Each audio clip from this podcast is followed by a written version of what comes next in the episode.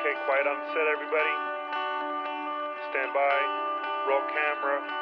Speed. Roll sound. Speed. Mark it. And cue talent.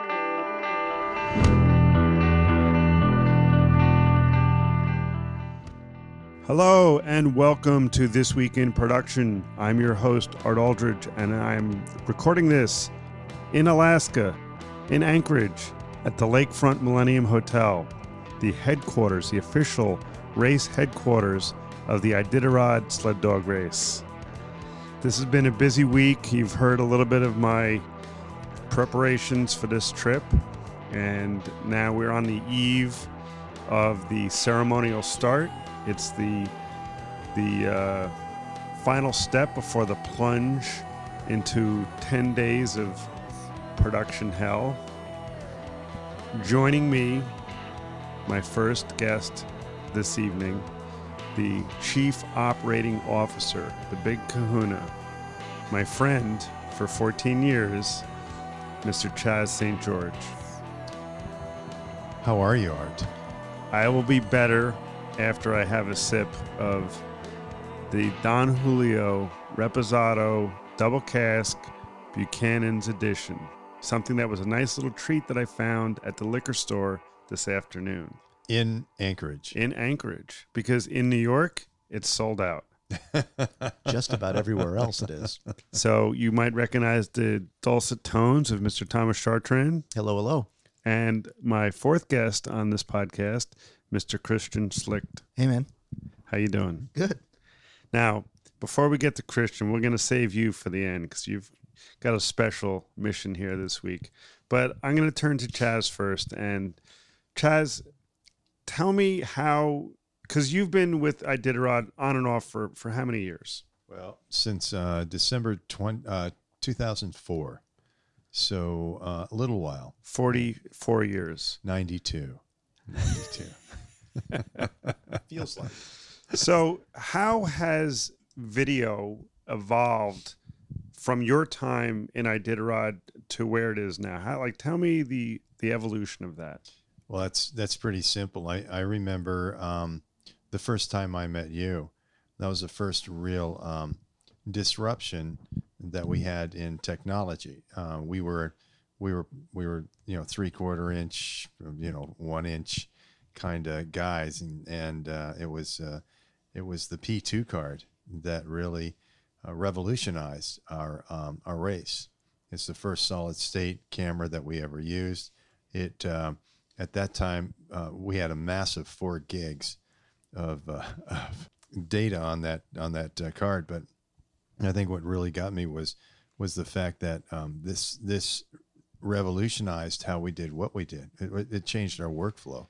Now, that that is how we met through yeah. through Panasonic. So you were aware of the camera. I know you contacted Panasonic. Tell me a little bit about how that went. Like, you saw the camera maybe yep. in a trade and you said, oh, that seems perfect for us. I did. I actually, um, I, I and I had a, I had a really good friend that said, uh, th- these things are going to revolutionize the entire industry. And I, th- I started thinking about it. So I thought, well, let me check it out. And then I saw the price tag and I was like in shock. But, uh, at the same time, we thought it would be a great opportunity to, um, to develop a relationship with Panasonic and to begin looking at how we could take that into the uh, into the field.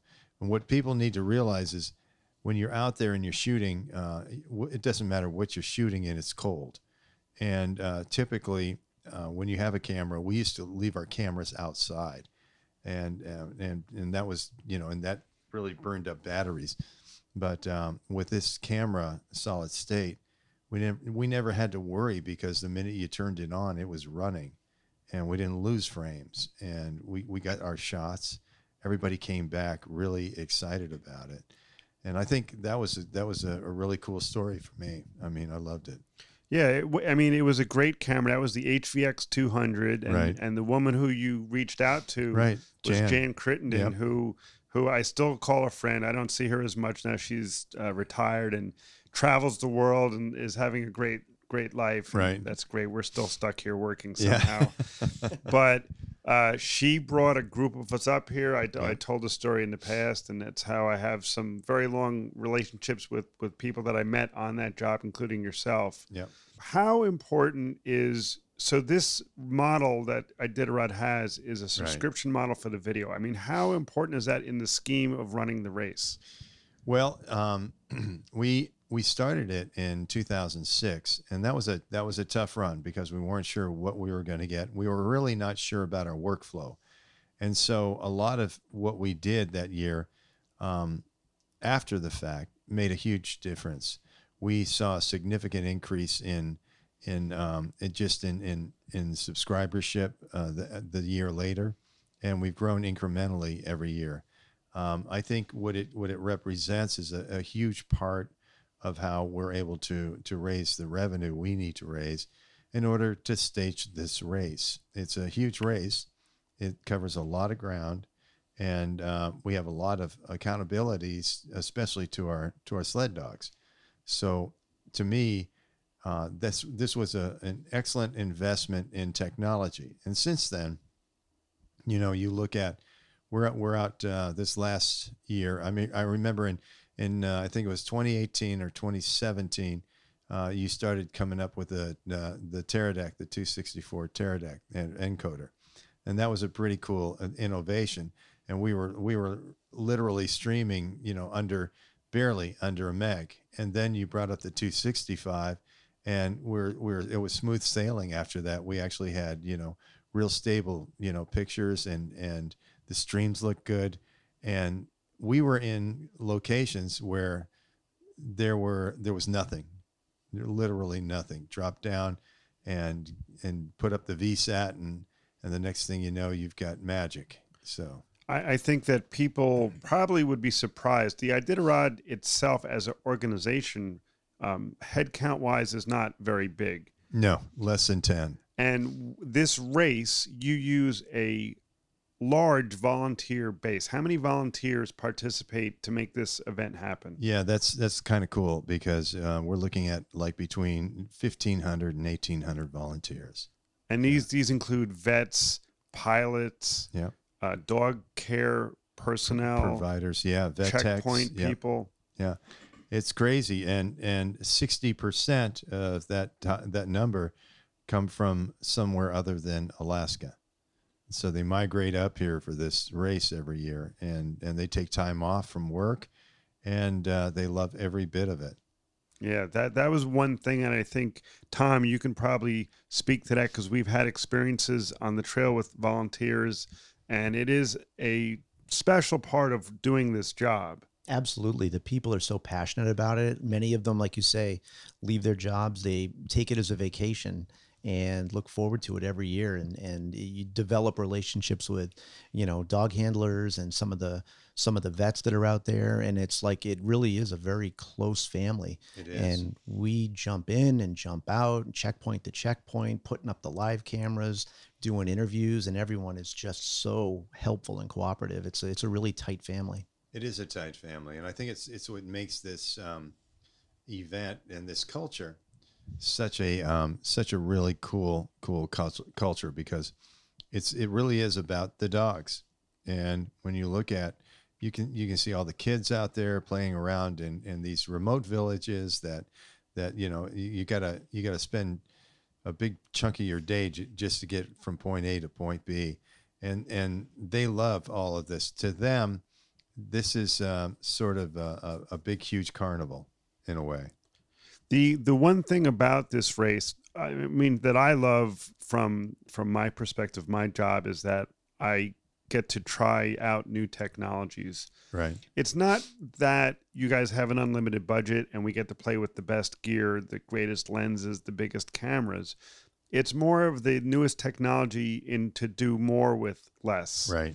Right. And that included, you know, like you mentioned, the H two sixty-five encoders and using GoPros, but it is always a new challenge every year to do more, either with the same money or less money. And and I do enjoy that part of it, because you you do give me a certain amount of autonomy to play with the technology. Well, it's saved. It's it's it's actually helped us to be better. So it gave us more channels to reach out to more more different audiences. I mean, heck, we were on Twitch, and I and, and I remember, you know, the people on the, you know, that's a whole younger demographic, and they were just they were gaga over this. So so it helps us to reach out to other people. So to, you know, recap a little bit, um, Tom and Christian are both here to help support the live streaming. Right.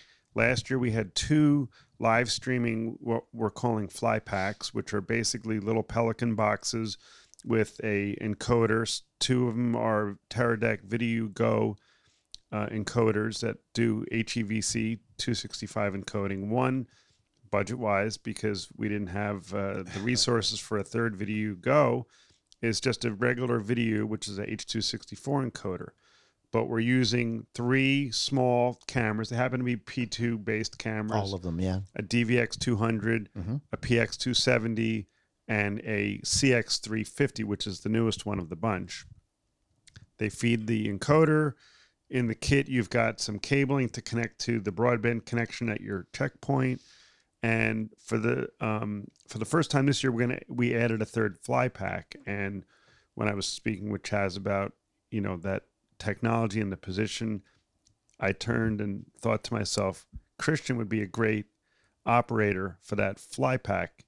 We'd worked on golf jobs together, and I was very impressed with your desire and your ability and your determination just to do the best job that you could. So I said, Christian, would you be interested in working the Iditarod?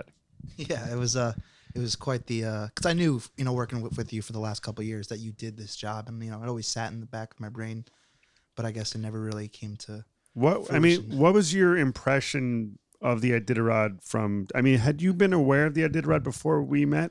No, um, you know, I might have heard it in passing, but, you know, at Max, it was just like a thought. And then once you asked me about it in August, I looked into it a little more and started to learn the history behind it and all that.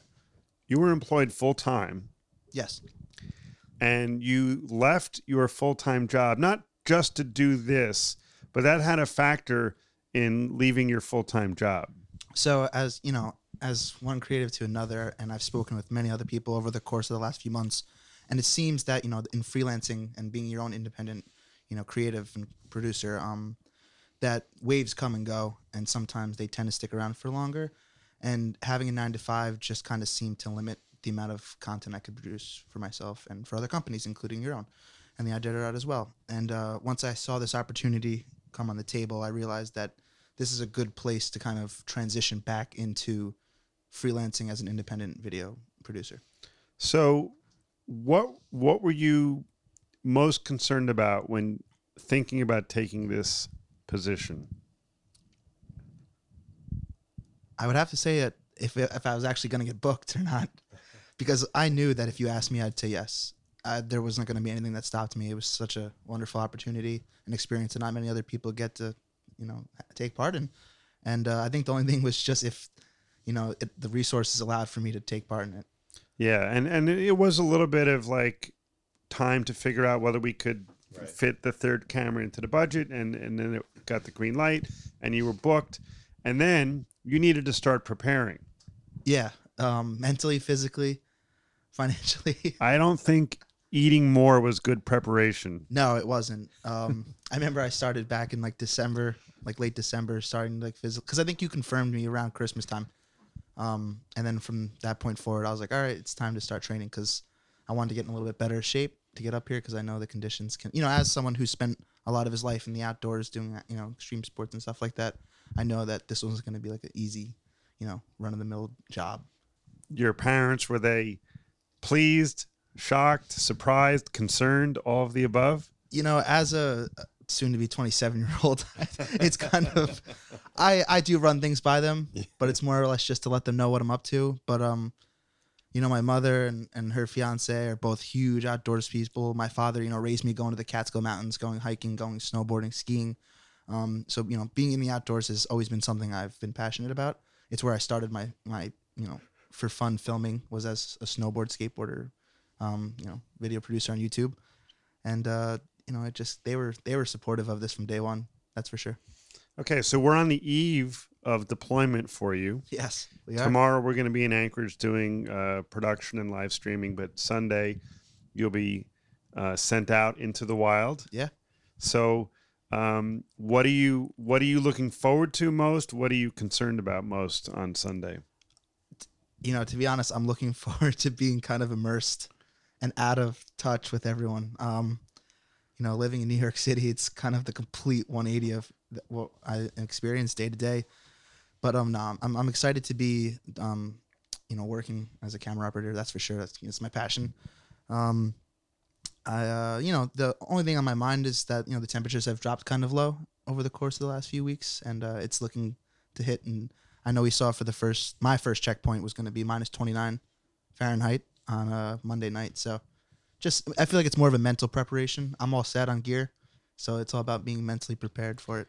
Chaz, what what kind of advice would you give Christian as he's about to embark on a very unique journey for his first time?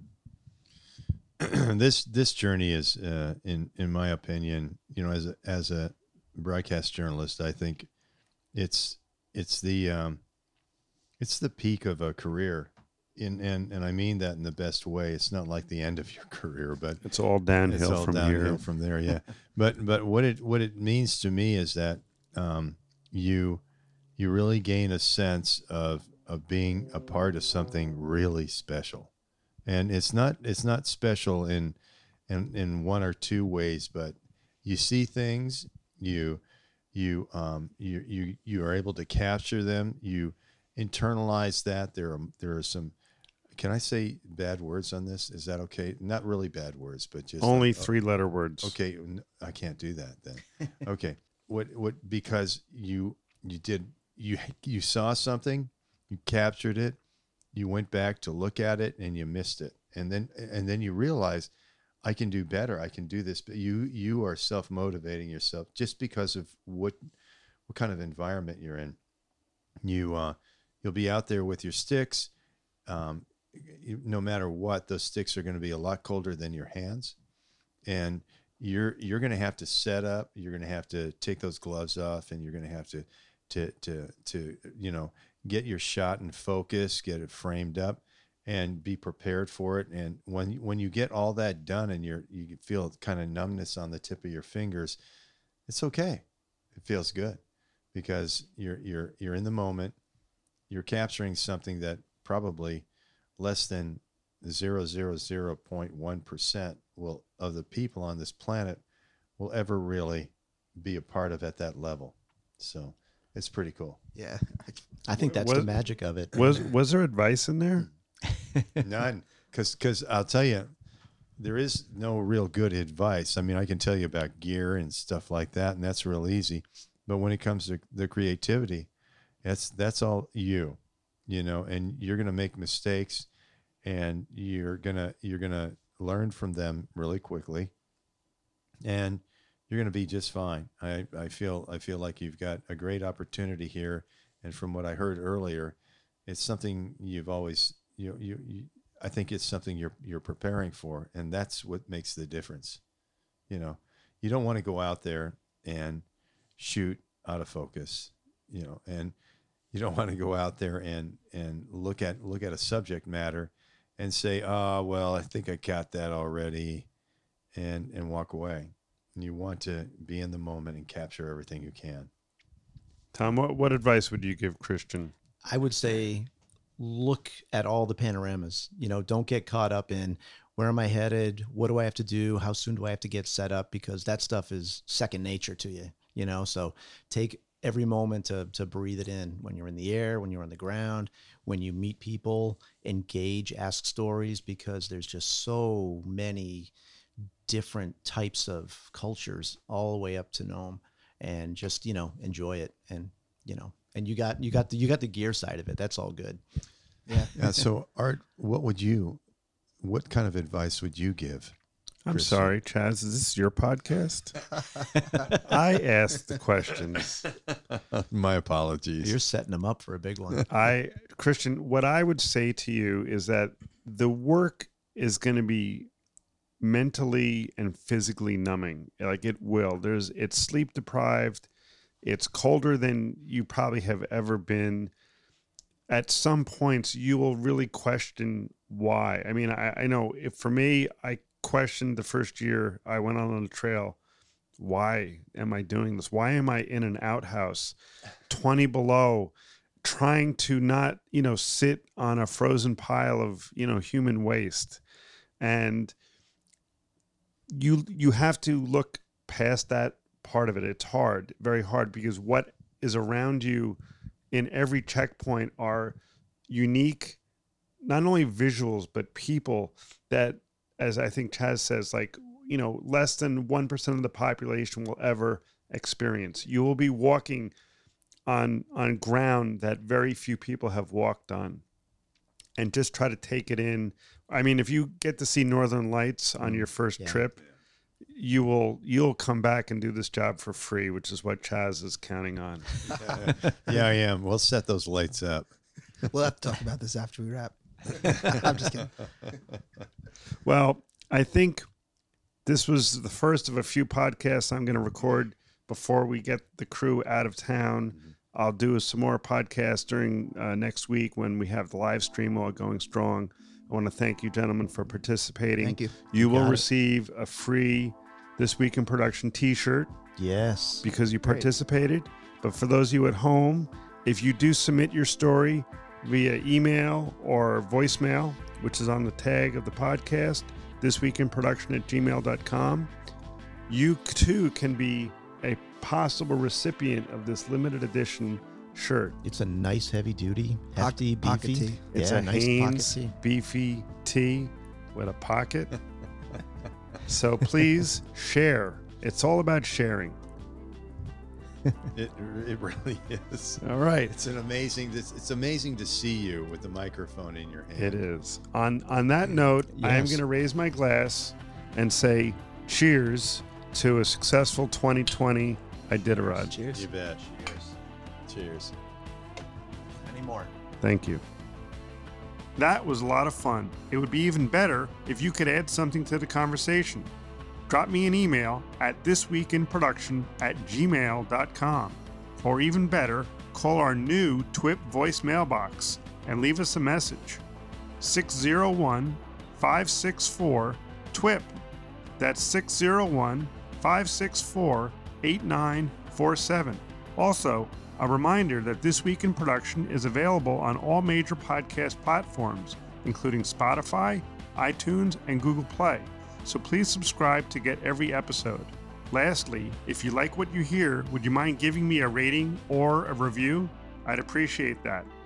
Okay, that's a wrap on This Week in Production. Thanks for listening.